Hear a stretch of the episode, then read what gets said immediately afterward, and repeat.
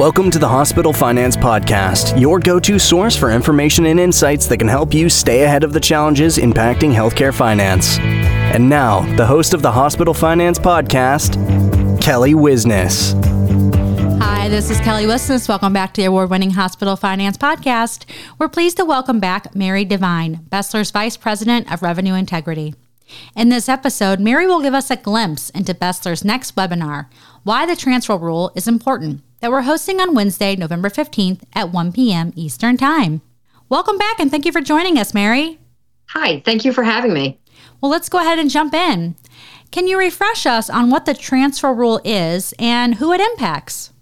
Sure. So, um, in the late uh, 90s, soon after the DRGs were implemented, uh, Medicare, CMS, they were really um, focused on the fact that they felt that they were paying for care twice. So, a lot of providers focused on the length of stay. And at that time, no matter how long you stayed in the hospital, you would get the full DRG. So if the the geometric mean length of stay on a particular DRG was was five days, and you were only in there for one day, you were getting the full DRG. And Medicare, and then quite often that patient was transferred to receive additional care that should have been included in that DRG payment. And so Medicare says, I don't want to pay for that care twice and they decided that they were going to implement what we now call as the transfer rule. So, and the way that it works is if if a patient is admitted to a short-term acute care PPS hospital, so this only impacts PPS hospitals, and is then transferred to another PPS hospital, certain rules apply, not just um, PPS hospitals, but if they're transferred to um, other post-acute care services such as home care or SNF. And when that happens and it's below the geometric mean length of stay, Medicare makes a payment to the second hospital at the full DRG rate um, or the, the post acute care provider at the full rate. And then the transferring hospital gets the per diem rate. And there are currently 280 DRGs that Medicare has this impact on. And so keep in mind any patient for those 280 DRGs that is discharged below the geometric mean length of stay will receive a per diem payment providing they receive that post acute care as indicated on the discharge uh, claim.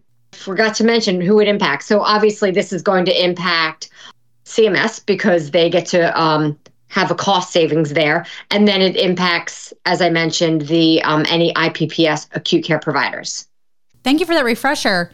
What are the discharge status codes impacted by the transfer rule? So when it first went live, the list was um, a little bit shorter than it is today because they've added in some additional discharge status codes, obviously because it's been working so well for them. So when you talk about a transfer to a acute care, that's a discharge status code of an O2, and all discharges are impacted um, for that discharge status code, not just within the 280 DRGs. Um, the next is uh, discharge status code of 03, indicating SNF care. Then we have um, discharge status code of an 05 for a cancer facility or a children's facility that is, in fact, reimbursed um, from a PPS perspective. Um, and then we have 06 for home care, uh, 62 for inpatient rehab, 63 for long term acute care, 65 for a Medicare licensed psychiatric unit. And then in addition to those two, um, Medicare added in on 10 1 18 both discharge status codes 50 and 51, indicating that the, that the patient has elected hospice on the day of discharge. Thank you for that. And so, why does this matter to both CMS and providers? This matters to CMS because of the very fact I mentioned previously that this is saving them money. So instead of paying the full DRG, they are only paying the per diem. And on average today, the impact of the difference between the per diem and the full DRG is about $6,500.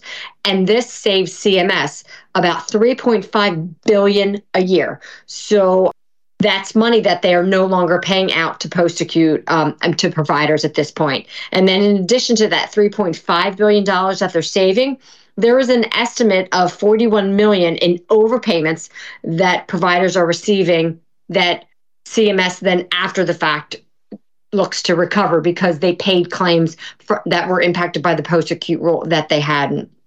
And then from a provider perspective, they're impacted same but opposite. Um, the providers have that reduced reimbursement of $3.5 billion annually. And then I think the other unfortunate um, and unforeseen problem that providers are impacted is the rejections and or the takebacks due to transfers that they do not know occurred when the bill was submitted. So, you know, it could happen. A patient could be discharged to go home and they go home and they're home for four hours and maybe they slip and fall and they are go to an emergency room and they have to get admitted because they need to get their hip replaced. Well the discharging facility had no idea that that patient was going to be readmitted to the facility. They submit their claim they get it in before the second provider gets theirs in and they get their claim paid. And then six months down the road medicare is going to do a take back. And not only do they receive a reduced payment, but they lose their p- payment altogether until they fix that discharge status code. So they they're now faced with a with a rejection on that claim that they have to get fixed in order to get, receive at least the per diem amount. Wow, so that can be very significant. Um, yes. So, yeah. So how does um, CMS know if the claim is billed correctly? You know, I think CMS is uh, somewhat um, omniscient. They they know everything, but you know they've gotten over the years. They have gotten better and better and better about knowing whether the patient received that post acute care and so they they're able now to identify that you know it's it's somewhat difficult when the claim is initially billed from the uh, transferring provider but certainly if it goes in indicating that the patient was just discharged again utilizing the O1 from a discharge home and then uh, six months down the road nine months down the road there is an incoming claim. Right away those claims are going to match up from a cms data mining perspective and there's going to be a rejection that that claim receives. So they've implemented um, a bunch of edits in the billing platform known as dde and all these edits are designed to capture claims from being paid where there is a claim that is indicating post acute care. So they basically have created these edits so they know that the claim was billed correctly or not. What they don't know is if you submit it as a transfer and the patient wasn't transferred, they don't care to let you know that that patient wasn't transferred. Even though they know it, they don't care to share that with you. So at that point, your claim would be underpaid versus overpaid or paid correctly. Wow, that, that seems a little confusing, but um, kind of right? makes sense too. Yeah. so, what can providers do to make sure their claims are billed correctly? You know, there's several things that providers can do both from a pre bill perspective and a post bill perspective to ensure they are receiving the correct reimbursement. And, you know, certainly being overpaid or underpaid is never good when it comes to dealing with your Medicare claims. They're supposed to be accurate. So, from a pre bill perspective, you want to make sure that you're working with um, physicians and case management that they're coding that claim. I'm sorry, not the claim, but the um, medical record correctly. They're writing down correct documentation so it allows HIM to get that coded appropriately. Um, in the example of the claim where the the physician writes in the notes patient transferred to SNF and you and HIM codes at an 03 when really that patient is on a, a, Medicaid bed hold and they're and they're going back to where they that nursing home where they live. Well, that doesn't allow HIM to capture that correctly. So making sure that you capture correct notes in your um, medical record uh, allowing the code to be correct. That's one spot from a pre bill perspective. And then from a post bill perspective, I highly encourage all providers um, to have some sort of internal review of claims post bill. Um, especially when you own that home health, and looking where you can potentially correct that discharge status code. And then, you know, from a best practice perspective, allowing a vendor to come in and do a post bill uh, review, making sure that you are not underpaid or overpaid on your uh, transfer claims.